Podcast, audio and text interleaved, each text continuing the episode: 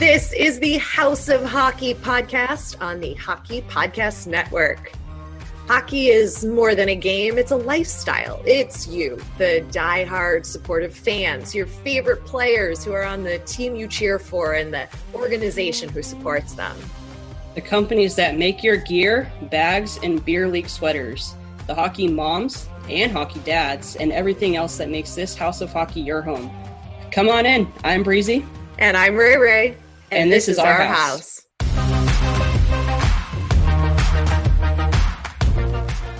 You've heard us talk about DraftKings, the leader in daily fantasy sports, and how payday can come every day by entering their contest with huge cash prizes up for grabs.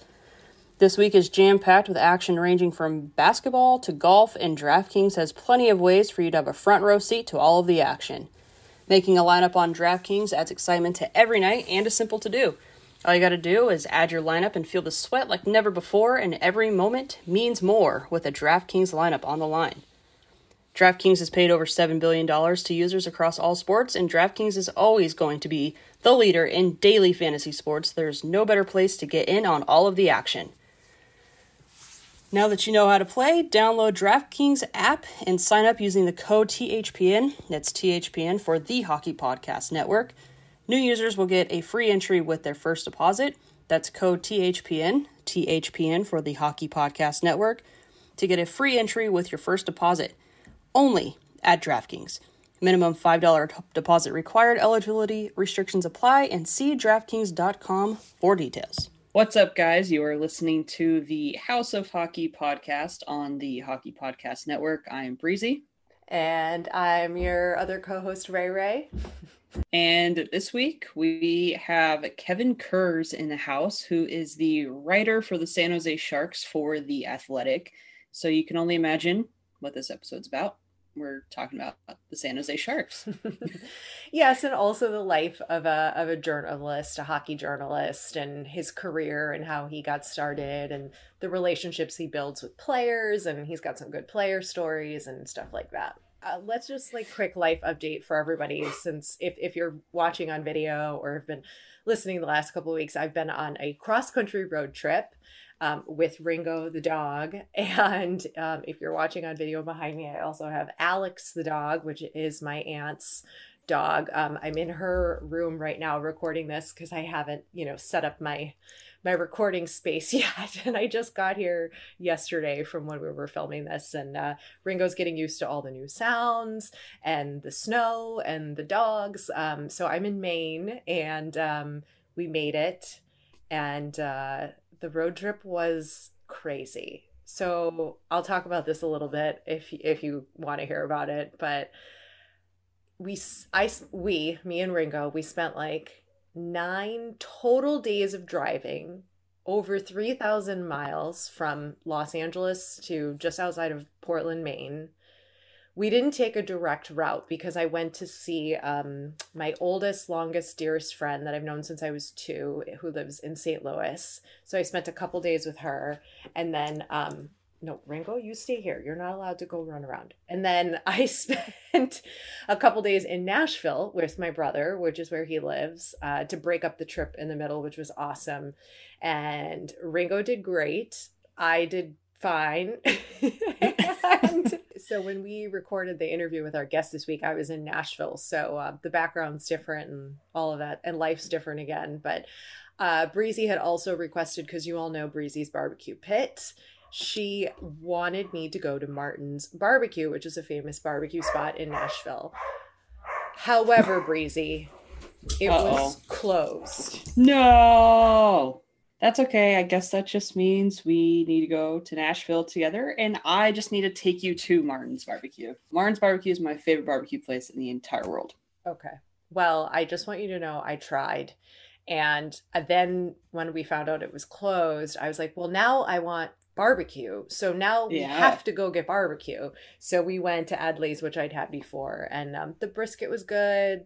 I, I mean, I was happy, you know, any, yeah. any like soul food when you're traveling across country is, is good. My favorite thing I saw on the whole road trip was, because there's a lot of trucks, right? A lot of big semi trucks yeah. everywhere on every highway. And one of them had a plastic scrotum, plastic balls hanging off the back, swinging, you know, as they do um, when they're attached to the bottom of a truck. And I and they were pink. And I was like, this just like made me chuckle and also warmed my heart. And I was just like, ah, oh, I'm on the road. And like, you know, it's only complete. And like, do you remember when there used to be those like half naked stencil women on the truck flaps? I'm not. Yeah, like the that. ones that like were laying with like the foot up or something like that. Yes. Yeah. Yes. Yeah. Like uh-huh. that was like a quintessential road trip thing that I would see. Like when I was younger, we did a, a few road trips, but I didn't see any of those. Yeah. I feel like they just are non-existent anymore. It was sad. I was like yeah. looking for that and I, and I didn't see it, but I got a ball sack. And so I was great. That's, that's great. You know? So did you stay in any fun, crazy place? Did you have, so I'm like a big horror movie junkie, as mm. everyone probably already knows by now. And I'm always like, wow, like if you go on a road trip, you're probably going to end up staying in some like wonky places. Like I know like you don't necessarily want to stay at these places, but you have no choice. Yeah. Do you have like a Norman Bates story or anything like that?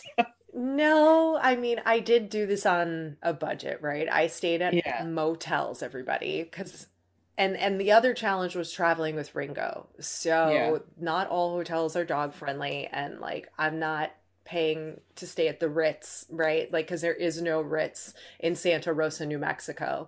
So mm-hmm. you know your options are limited. All in all, there were they were fine. And Ringo, as you've heard in the background of this episode, barks at strangers, you know, stranger danger. Thank you, right on cue. At like anybody coming up the stairs, he's like, I forgot you were here. And like, so I think he kept like people at bay for sure. Fantastic. I'm glad. I was uh, quite worried. You were? This entire time. Yeah, because it's Why? like, I've seen a lot of scary movies and... um I don't know, man. I didn't say anything to you because I was like, I don't want you to be freaking out. Like, no, I wasn't. What I opened.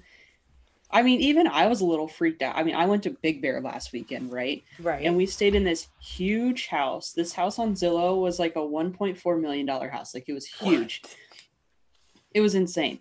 Well, there was like a group of us, so we wanted to make sure that like we had like space. So we're like, I mean, even though we were always grouped together, like it doesn't kind of defeats the purpose, but like we wanted to make sure that we were in like a bigger area. Right. And um just the room case.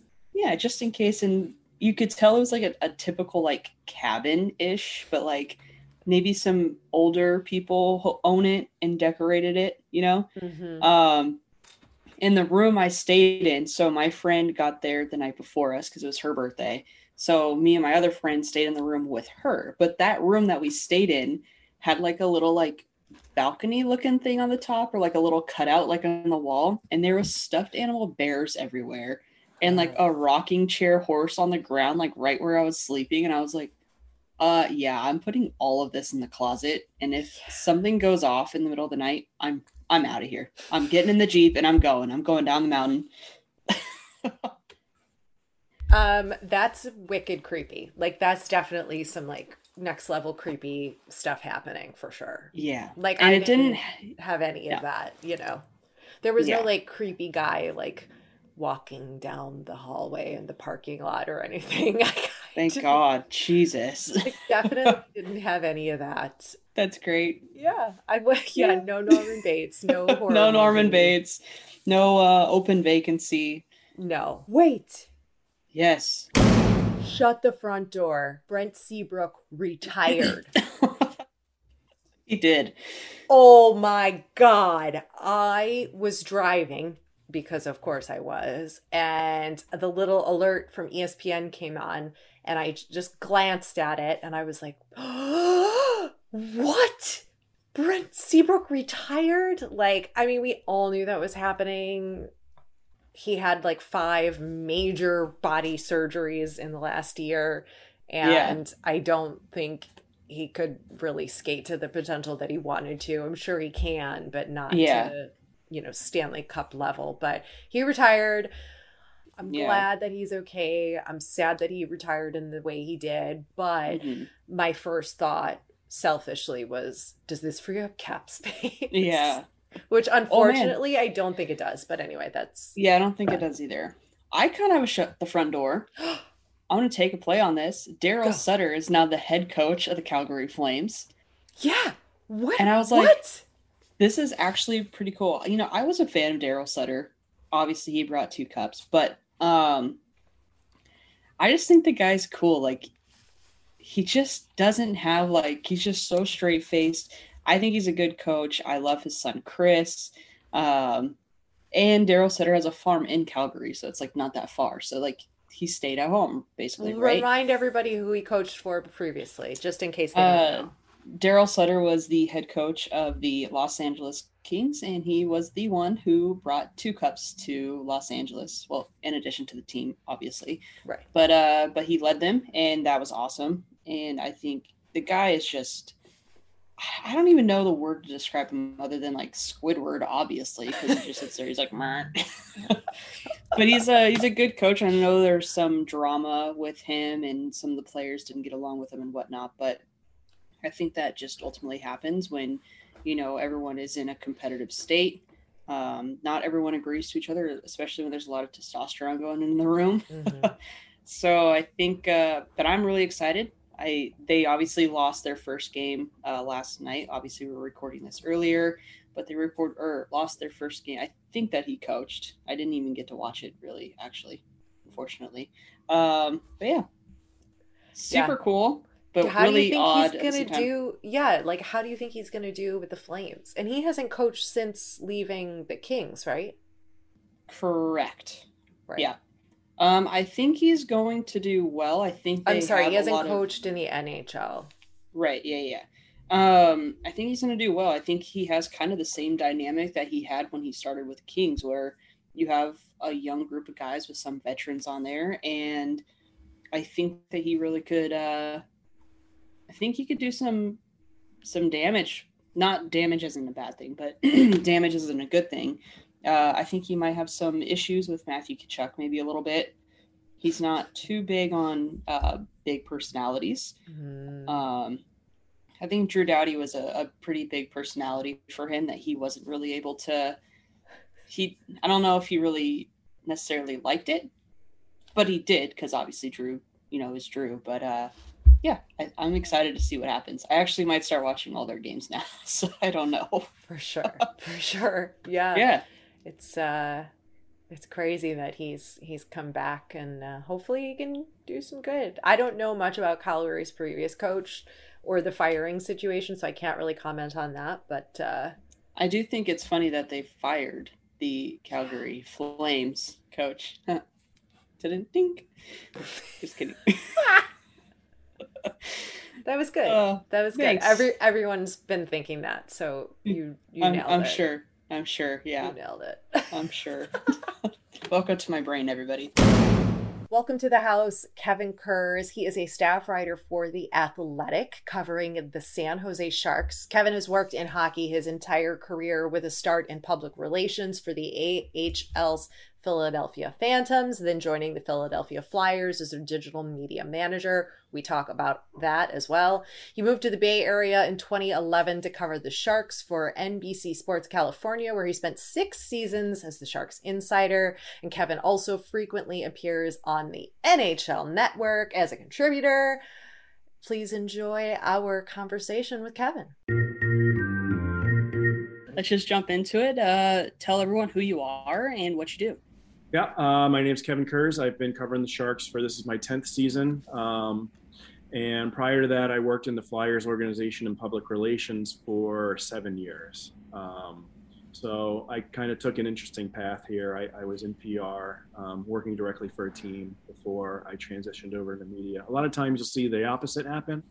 Um, so it, it was, again, a little bit of a different path. I never worked for a newspaper like a lot of beat writers have. Um, But I was at N B C Sports for six years, and now I've been at The Athletic for four. That's awesome. So how did you get to where you currently are and how you got to, to working for the Flyers? Well, yeah, I just, I interned there uh, uh, during college. Um, and then, um, you know, somebody left and I, and I started out as the, uh, actually the P R guy for their minor league team, um, which was a super fun job when you're twenty-two years old, riding the bus with a bunch of minor league hockey players going from town to town. Um, so, you know, formed a lot of close relationships and, um, got some good stories out of, out of that time. Uh, so for two and a half years, give us a quick good story. Give us oh, a good bus um, story yeah, I, or I, a funny know, A H L story.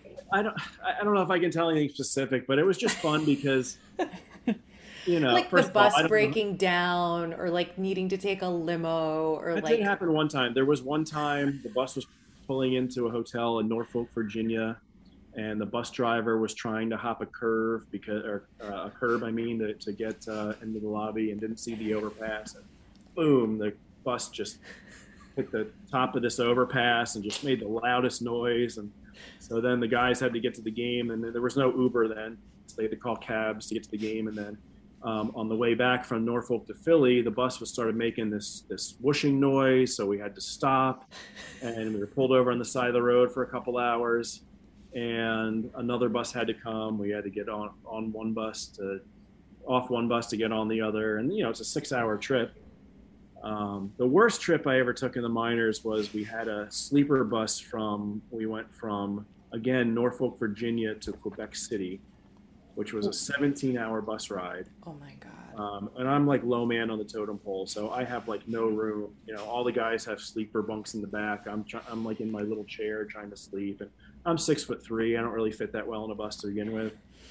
Um, And I'll, I'll, I, I will always remember we stopped over at some little diner in Lake Placid, New York at like six in the morning to have breakfast midway through the trip, and then had breakfast, got back on the bus, and went on ahead to Quebec City, which was, uh, you know, at least we were going to Quebec City, a cool town, after a seventeen hour trip. That's insane. That's such a long time on a bus. Yeah. And yeah, like, imagine like how, yeah, I was going to say, like, how do the players do it then? Like, have to get up and like skate their asses off, you know? Yeah, it's and, and the players too, but it's it's it's the coaches. Like the Sharks yeah. uh, minor league coach Roy Sommer has has the most A H L wins and games coached in the history of the league. So he's been taking these buses, and it's a little different out here now that they're out west. They fly everywhere because they are most you know they fly a lot of places, but back east it's all buses. It, it's driving you know all throughout New England, up and down uh, the East Coast. Um, Yeah, that's a lot of long trips. So um, forget the players. I feel bad for the coaches who've been doing it for ten years. That's true. Players, you know, you Seriously. hope for the players are not doing it for more than one or two, and probably builds character a little bit. For not sure. to mention the players are probably like a bunch of monkeys, and the coaches are like, come on, guys, like settle down. yeah, yeah, yeah. I mean, when I that, when I did it, yeah. I mean, you know, at the same time, though, when you're a minor league hockey player, it's it's – you know, you're supposed to go out with the boys and have a little bit of fun. And, and um, so in that regard, it was, it was it, for me, you know, I was, I did that for two and a half years, and it was just a great experience. So mm-hmm. worked from that. Then, then I went, uh, then I worked for the Flyers directly um, in P R uh, before, like I said, kind of transitioning into media. Yeah. So tell us a little bit about the the relationship you have now with being a, a reporter, even though you're not, you know, specifically affiliated with the Sharks. Like you work as an independent, but you cover them. So like, tell us how that works for people who are really unfamiliar with your work as a journalist, of how, like, how do you build a relationship with the players? Like, how do you talk to them? Like, what are those conversations like? What is that like? Give us an inside look into the locker room or the lobby or over breakfast or wherever you are. Like, tell us like how that works and how how you connect with them. You know, yeah. besides like the the scrum sort of like just like throwing a mic in with everybody else. Like, um, it's more than that, right?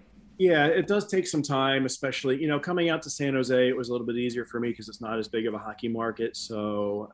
You know, where the, a lot of times where the relationships are formed and, and where guys start to understand that you're, you know, really working your butt off is when you go on the road, right? Um, and that's usually the best time where you can have one-on-one with guys and and things seem a little bit looser. You know, a lot of times these guys are happy to be in Chicago. They're happy to be in Boston. And, and they're, so they're in a little bit better mood. You know, they're going out as a team together, um, either the night before the game or, or, or, you know, jumping on the plane afterwards. It's, it's traveling with a hockey team is a unique experience. So, you know, for the beat writers, I think it's that it's, it's, it's, it's obviously showing up every day and going in the room. Um, but, you know, it's also when you're on the road and, and, and you have a little bit more one-on-one time with guys. And, you know, mo- most beat writers, after they've been doing this a while, they hate the, the scrums. They, and that's why Zoom sucks so bad, because, you know, uh, you get on these Zoom calls post-game and it's just, you know, you can't really ask a, a you're not going to get an interesting answer un- mm-hmm. unless it's, unless it's a unique player that is always honest, which those guys are a little bit fewer and far between now.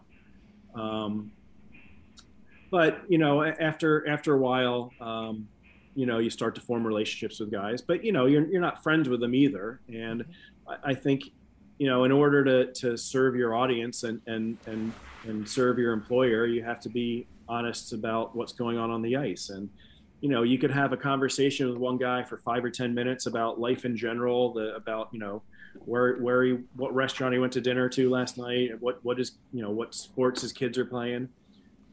But if he has a crappy game that night, you gotta you gotta write about it. And um, so, you know, I, I think a lot of guys do understand that that's part of the job. And as long as, you know, you're walking in the room the next day and you're not trying to, you know, you're not trying to dodge anybody, and you're, you know, then you would hope there's a respect factor that, listen, this person is, I can have a conversation with him. I can be civil with him, but he's doing his job. I'm trying to do my job. And, um, you know, you hopefully everybody understands that dynamic. It's it's not always that smooth, but um, most of the time now, I think uh, I think most guys get it. Do you have a favorite story that you've been able to write on someone, or is there something that you look forward to writing about? Um, that's a good question. I don't know if I have a if I have a single favorite story. I mean, you know, I can think of stories I've done the last year.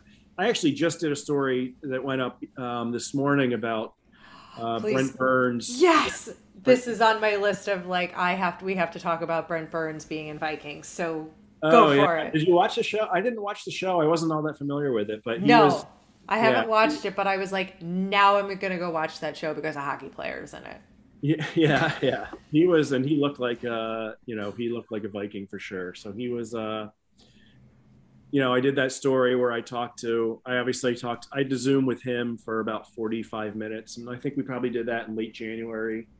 Um, and then I talked to an executive producer and I talked to another actor on the show. And um, I talked to the woman that sewed this long braid in the back of his head. And he went out to the pub. So, you know, Brent Burns is good topic for I, I've some of my favorite stories have been with him. And you know, another one I did years ago was he lives on this ranch in the summertime and he harvests his own meat. So he he has this thing called an axis deer, which he, he'll hunt in the summertime on his own property, and then he'll harvest the animal, and then he'll have the meat throughout the course of the hockey season. So he'll bring in these hunks of meat that he raised and killed and harvested himself, give them to the team chef and say, here, this is what I want for lunch. And the team chef will will cook it up for him. Have you been That's to the awesome. ranch? No, I would love to do that. I would love to do that. I would. I'm gonna have to maybe. I think he liked the story I did about today about Vikings, so maybe I could convince him to let me come there this summer. Right. Yeah. That's a, another another layer. But uh, what, tell us about the his what he said about his experience with with the Vikings for people who haven't read your your article. Yeah, he loved it. Um, you know, he had been trying to get on the show, and, and unbeknownst to him at the time, the one of the executive producers of the show lived in Toronto and went to a Toronto Sharks game and saw him on the ice and thought, boy, this guy would be good for Vikings. So it was almost like, yeah, it was almost kind of meant to be um, that it that it worked out. So, um, you know, obviously it was a great experience for him. He loved it, and and uh, and so, you know, when, when a guy is that enthusiastic about some, you know, some experience he had, you know, hopefully I can get that to transfer in the story. That's like yeah. a true Hollywood story of like they like they found him at a diner, like they saw Brent Burns on the ice, and then two days later he's on set and he's never been on set. Like I love yeah, people love stories. Two days like later, that. It was a little bit of time, but uh, he got lucky because they were able to do it in early August, right before like he sort of ramps up his training for camp. Very cool. Jeez, he's probably so amped up after this. He's like, I'm gonna go, I'm gonna win the Norris this year now. Well, he did. So, so that was two and a half years ago. So that was, I think, twenty eighteen. He was a Norris finalist that year. I'd have to check. Yeah. He won in twenty seventeen. I think he was a finalist again in twenty eighteen. So you know, he was at the, he he was. Was the prime of his career when he when he did that. Yeah. Yeah. Crazy.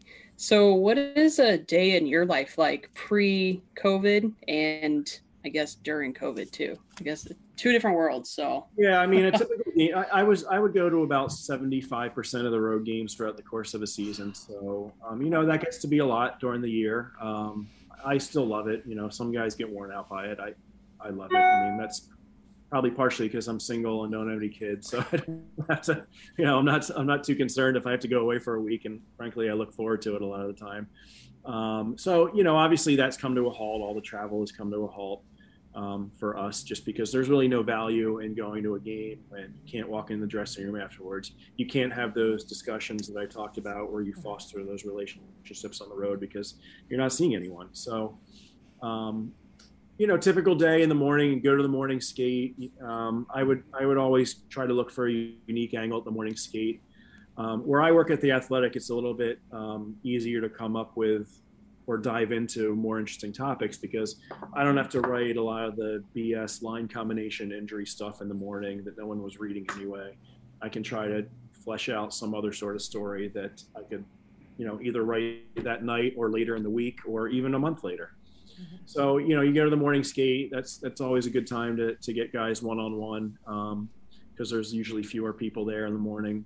Um, you know, then I usually have some time off in the afternoon to take care of whatever you have to take care of uh, personally, and then go back to the rink usually about five thirty, six o'clock. Um, and then, you know, depending on if I'm writing after the game, you're there till, you know, twelve, twelve thirty some nights. Um, and then the next day, if the team's practicing at eleven, you're back there at, you know, at the rink at ten forty-five. So, um, you know, I, the way I explain it to people is during the season, I'm usually working six days a week. And during the off season, I'm usually working two or three days a week.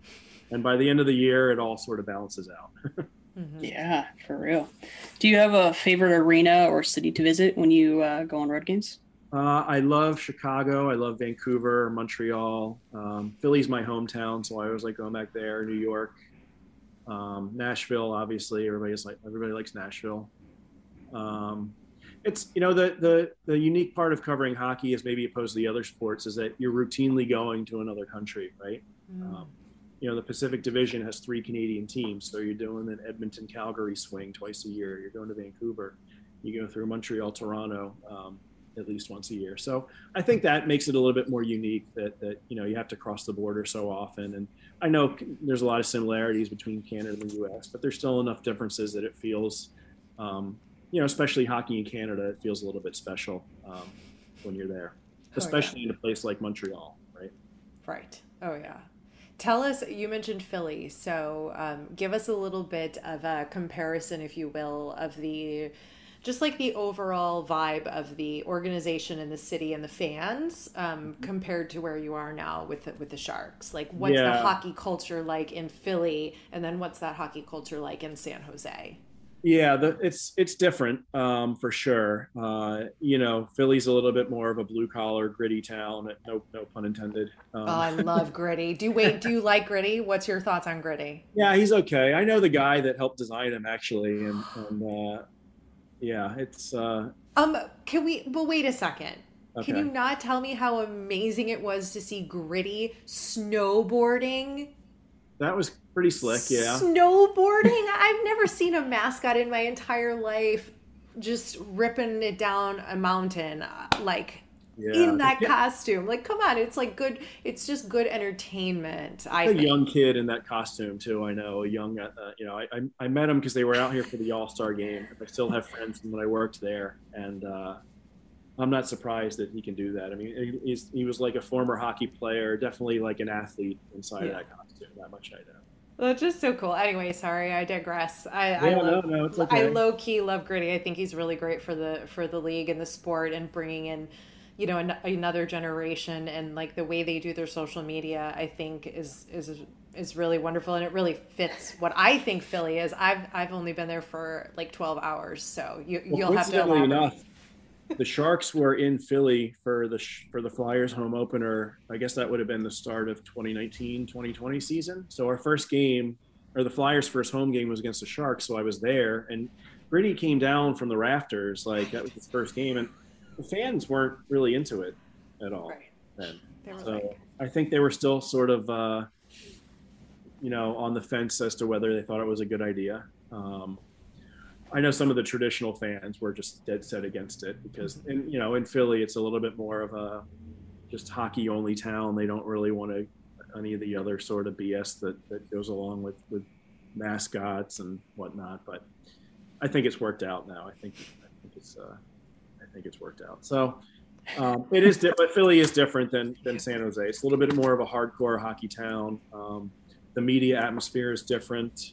Um, You know, and, and I, that's, you know, that, that was maybe a little bit of a struggle for me, and still at times is I, I'm, I grew up reading the Philadelphia Inquirer, and, and then I worked around all these other journalists covering the team. And, and that's how I was sort of um, molded to be as a journalist. And, you know, maybe it's a little bit less common out here in, um, in California, especially when it comes to hockey, just because there aren't as many media people around. And, um, But, you know, that's I, I don't apologize for that. It's just uh, that's just how it ended up. Definitely. Well, I want to dive into the team a little bit more. What was your take on losing Joe Thornton but gaining back Patrick Marleau? Well, yeah, I was, you know, I Joe, it was time for him to leave, I think. You know, it was I can remember back to, to the pre-trade deadline last season. I was the only writer on the road at the time, and I talked to him at Madison Square Garden, and it was maybe a week before the deadline, and, and I said, would you be open to, to going to a contender? And frankly, I thought he was going to say, no, no, I want to stay. I'm a Shark. I want to stay a Shark forever. But but he told me, yeah, I was tempted. I'm, I'm tempted to, to go to a contender. I want a Stanley Cup. And I'm like, oh, okay. So, you know, that story made some headlines. And then Um, just based on that, uh, I thought he was going to get traded, and I know there were a lot of talks to move him. I know there were teams that maybe were mildly interested, not just not in, interested enough for a deal to happen. And again, coincidentally, we were in Philadelphia on trade deadline day, and he didn't get traded.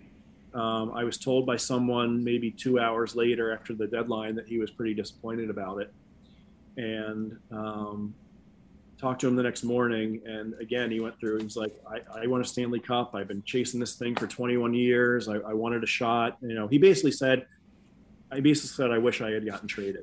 So seeing that, you know, I cover this guy for a long time, and seeing that on his face, and, and just cause he's, he's not, he's, he's usually pretty reserved when it comes to, to being in front of a camera and be and going on the record with stuff. So I kind of had a feeling that he would, he would sign somewhere else. Um, I didn't know Toronto, um, but I figured he would sign with a contending team, um, just because it was so obvious that he wants a chance to win a Stanley Cup. And, you know, the Sharks aren't very good this year, and I'm sure he saw that. He saw the writing on the wall. Um, and then when it comes to Marleau, um, you know, it's a nice story. I think it's good to have him back because this team is in a transition a little bit. He's a total pro. He, he leads the way for these younger guys. Um, You know, all they have to do is take a look at him to realize what it takes to stay in the league for, for two decades. And on top of that, you know, in what could be a pretty down season, um, as long as he stays in the lineup, he'll break the all-time games played record. So that'll be a nice moment. Wow. That's insane. Who currently has that record? Gordy Howe. Yeah. Gordy Howe. Wow. He'll break the all-time all-time games played record. Um, I think it's I think you want to say it's April seventeenth, but. So many games have been moved around. I'd have to double check that. Yeah. So what do you think the team needs uh, to get to have a better rest of the season, if you will?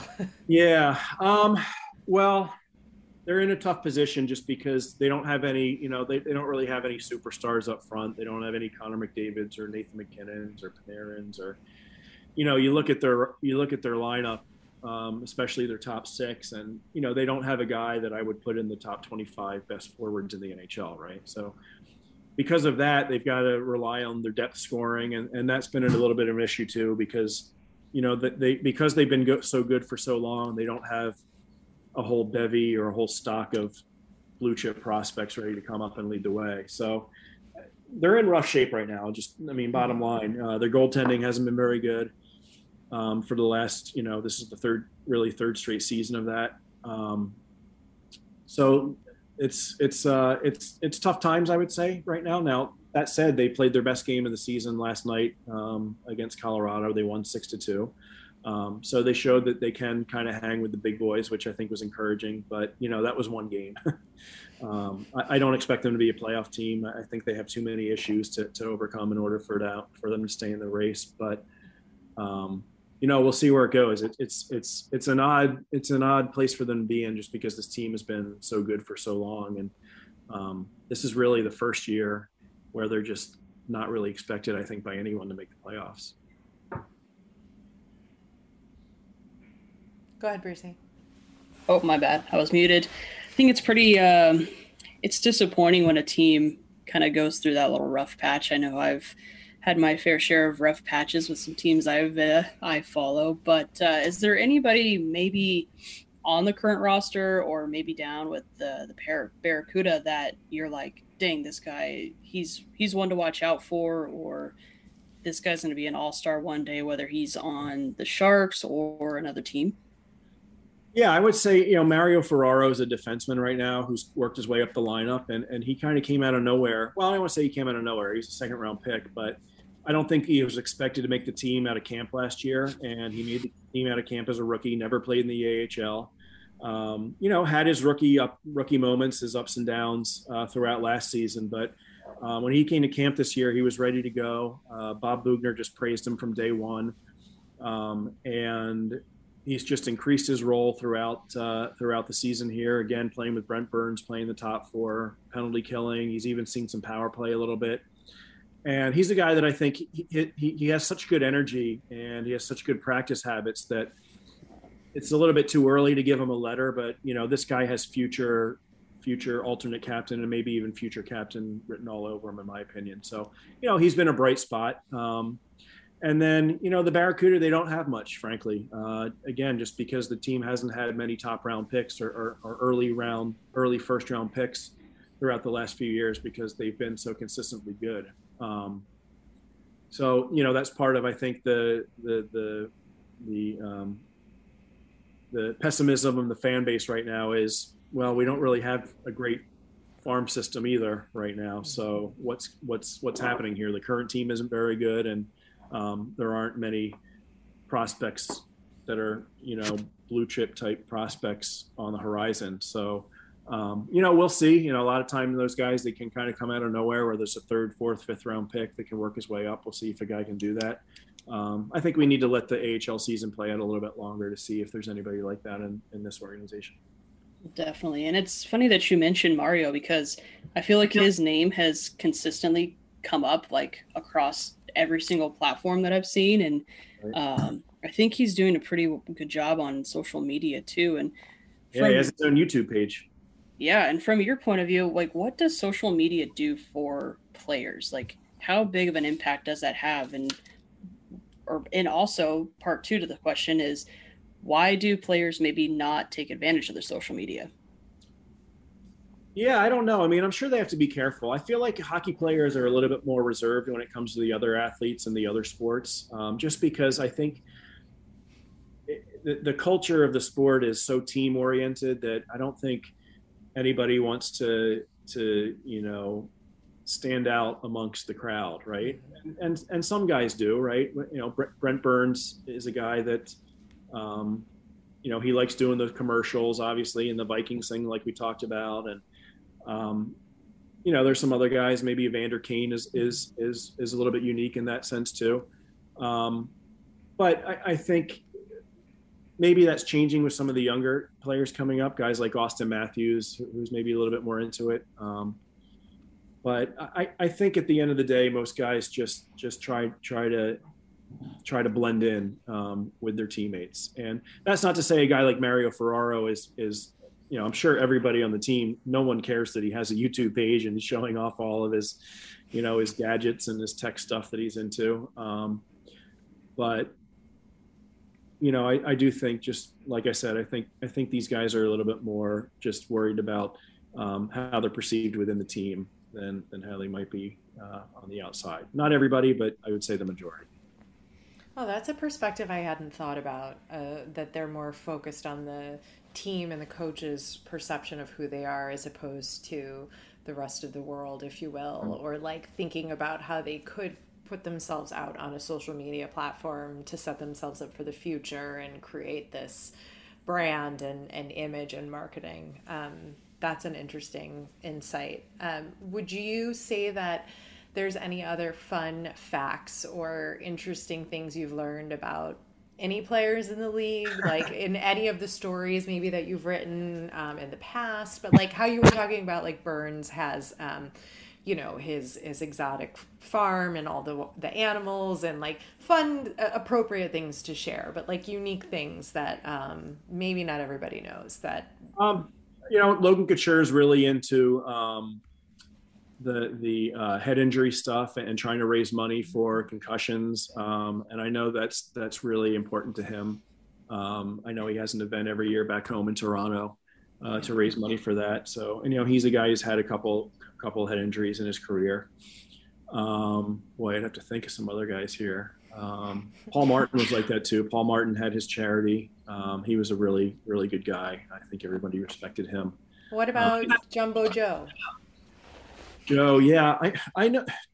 I remember someone told me he, he he was part owner of this bar downtown, or this bar restaurant bar in Los Gatos, California, which is near San Jose. And I asked about it one day. He's like, "Nope, that's, you can't say. That's a secret." So he wouldn't let me.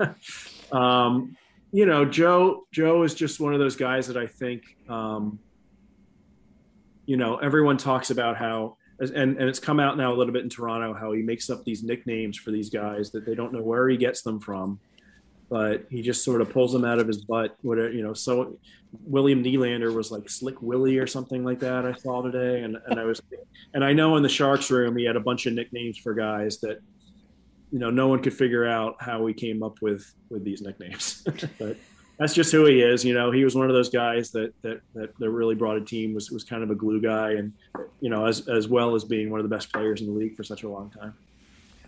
Oh, that's fun. I love, I love it. Did he give you a nickname?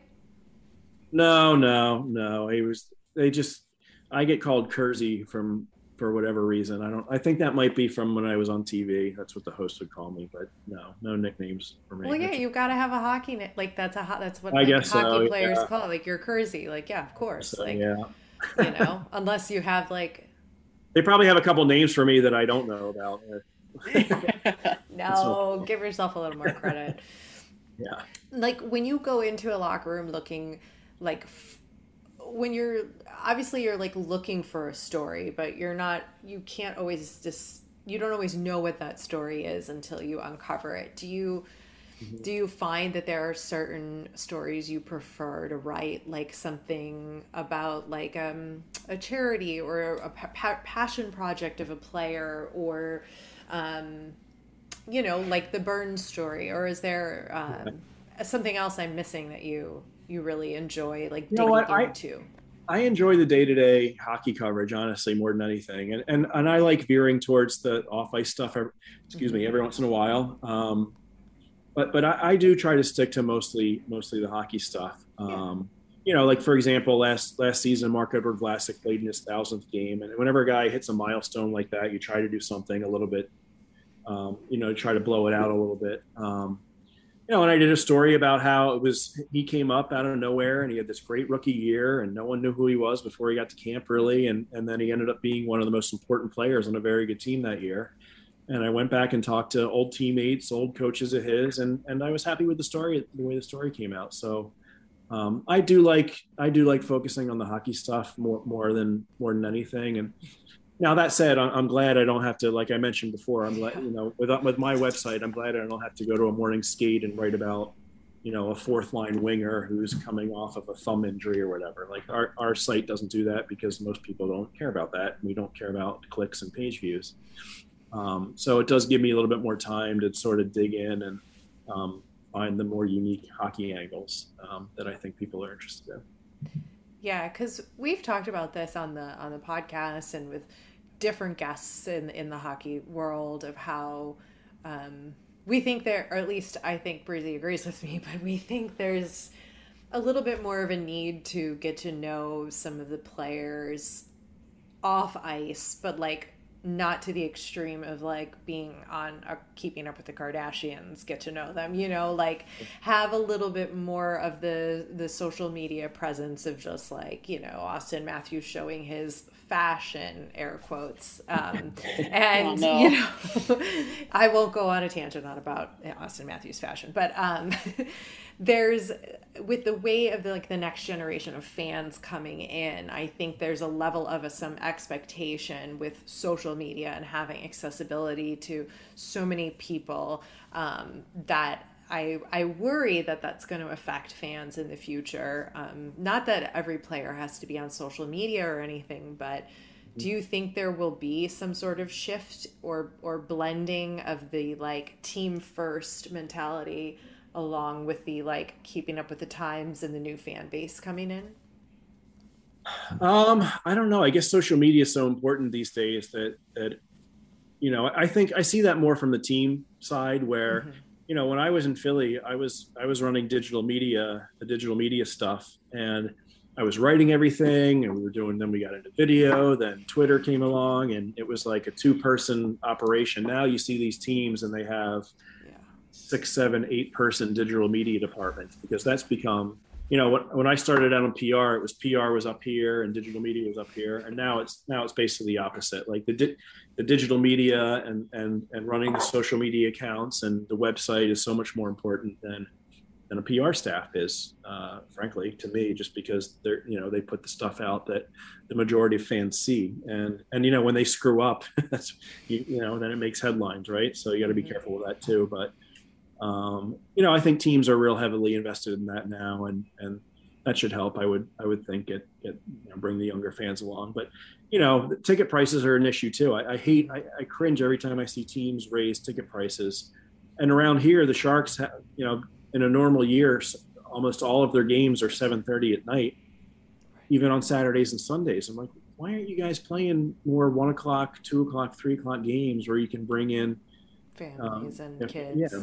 Yeah. Um, so, and their response is, well, the minor league team is here too, but I mean, that's not the same. I think you got to bring, if you want to build fans, you bring them to the big, you know, the big event when it's sold out. So. Yeah. I never thought about that before, about moving games up to, to get more fans in the seats. Yeah. I just well, know that. I know that they don't like doing that, and you're going to laugh, but the reason in Philadelphia was because the beer sales were less. That's true. Yeah. There's nobody crowding around the bar for, you know, I mean, there are, but there's fewer people crowding around the bar in the arena at uh, at twelve noon than there would be at six thirty. So. Well, after COVID, I don't think I don't anyone's going to have a problem with uh, beer sales. No, that's for sure. Yeah. Hopefully they get people back in here by next season. Full yeah. arena. Yeah. Crazy. So I think that's pretty much starting to wrap it up. I think I have one more question um, before we get to our final three. But what would you say is the favorite, your favorite part about your job?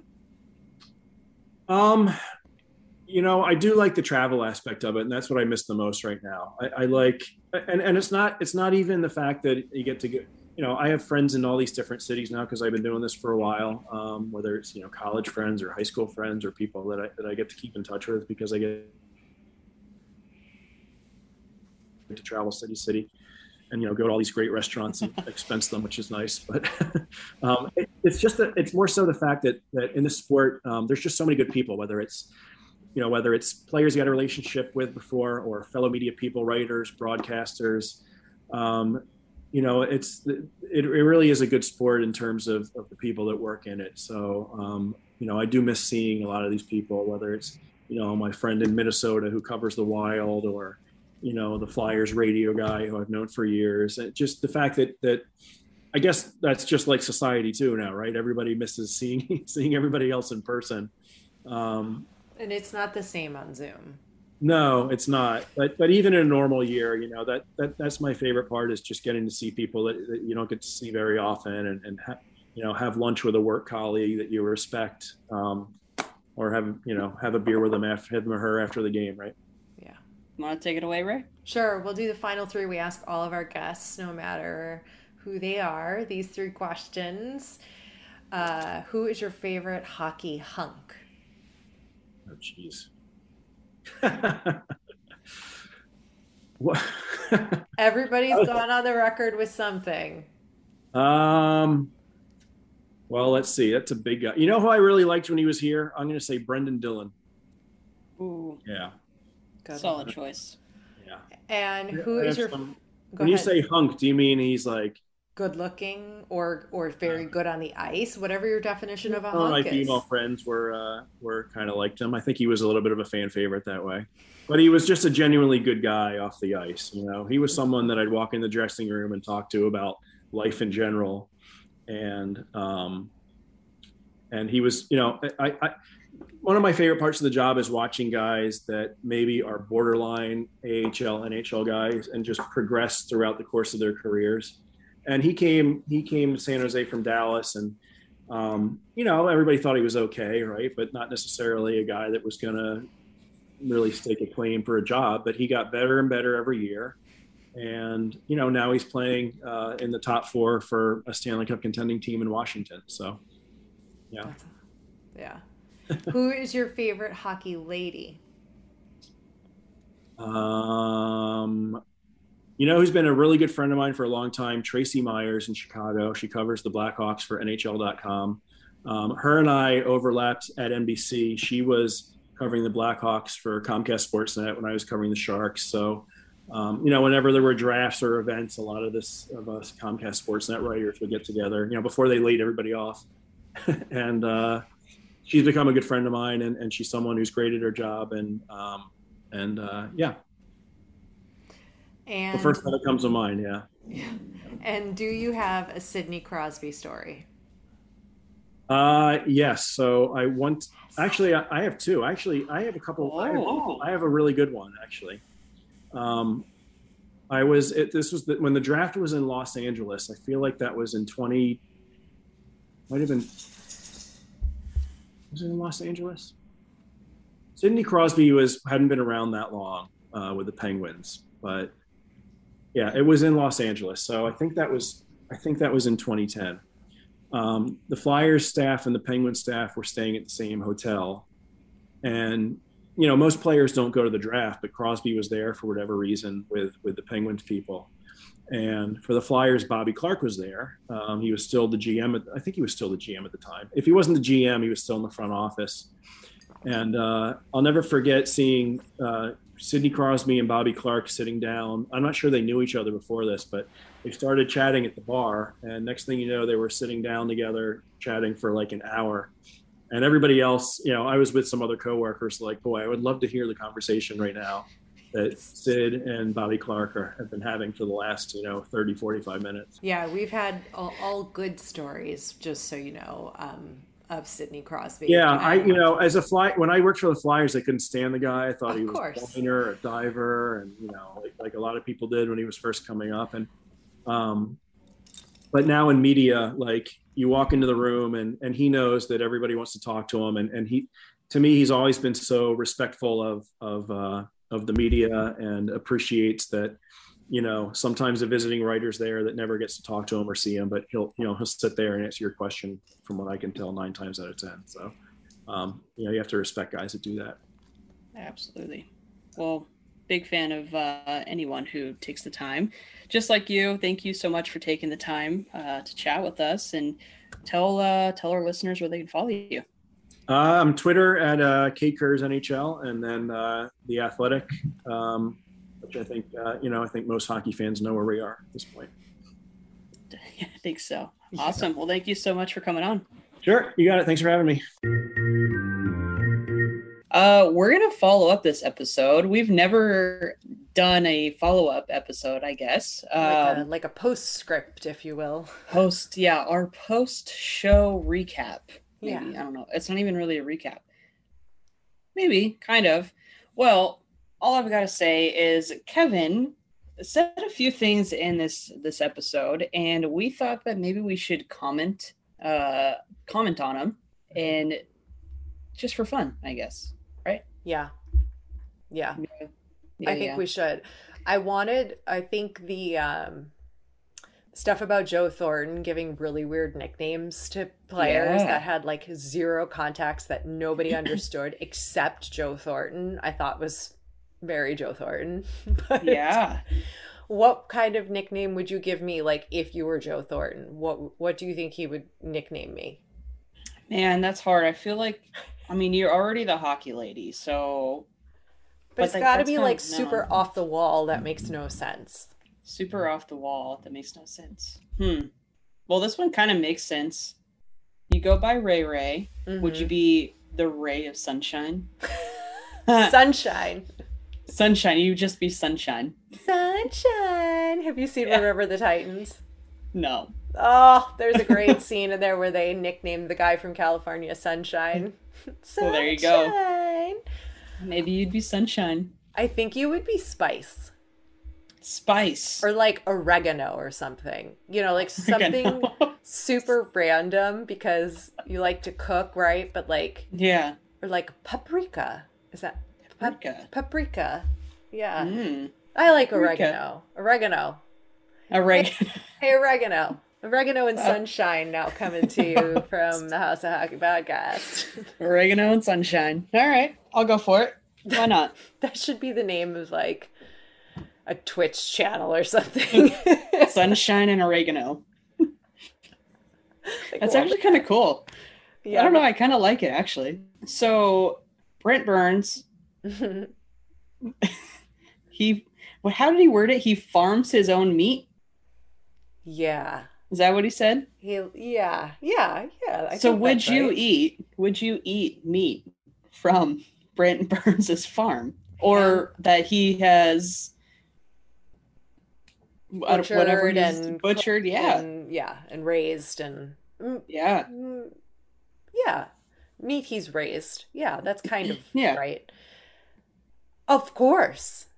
Of course yeah. I would eat anything that Brent Burns gave me from his farm. Yeah. Yeah. I would too. Yeah. I would know that those animals were probably getting fed the best animal feed out there because yeah. Brent Burns can afford it. And they're probably really well taken care of. And yeah. if he knows how to cook, which that I don't know and I haven't heard any proof of, but as long as he knows how to cook meat, you know what? You know what? I've changed my mind. I would eat Brent Burns's farm-raised animal meat if Breezy barbecued it. I like that. I would do that. Because I would Breezy easily. Is a really good barbecuer of Ooh, all the things. You. Would you eat Brent yeah. Burns's uh, cooking and of uh, farm animals? I would. You know, I'm not one for, I know this is probably bad to say since I love eating, you know, meat. But I don't think I could ever physically harm an animal. So I don't know if I could be the one to do it. But if he were to do that, I would definitely cook it. I've seen, I do believe that he smokes a lot of his stuff. I think he did a series or something. I don't know. Maybe it was just like a, a little segment he might have done for the Sharks or for the N H L Network or something. I think I remember seeing him do something like that. Um, I don't think I would eat it if he seasoned it with only oregano. No. Because that sounds terrible. No, you, I don't but, think you uh, put oregano on meat. Maybe no, a little on so. chicken if you're doing like an Italian-style chicken, but. Yeah, but uh, I'm going to go ahead and say yes to that, Sunshine. Thanks for coming over to our House of Hockey podcast and hanging out with us. We'll be back next week with a brand new episode. And in the meantime, you can follow us on social media. Just look for House of Hockey podcast. We'll be back next week.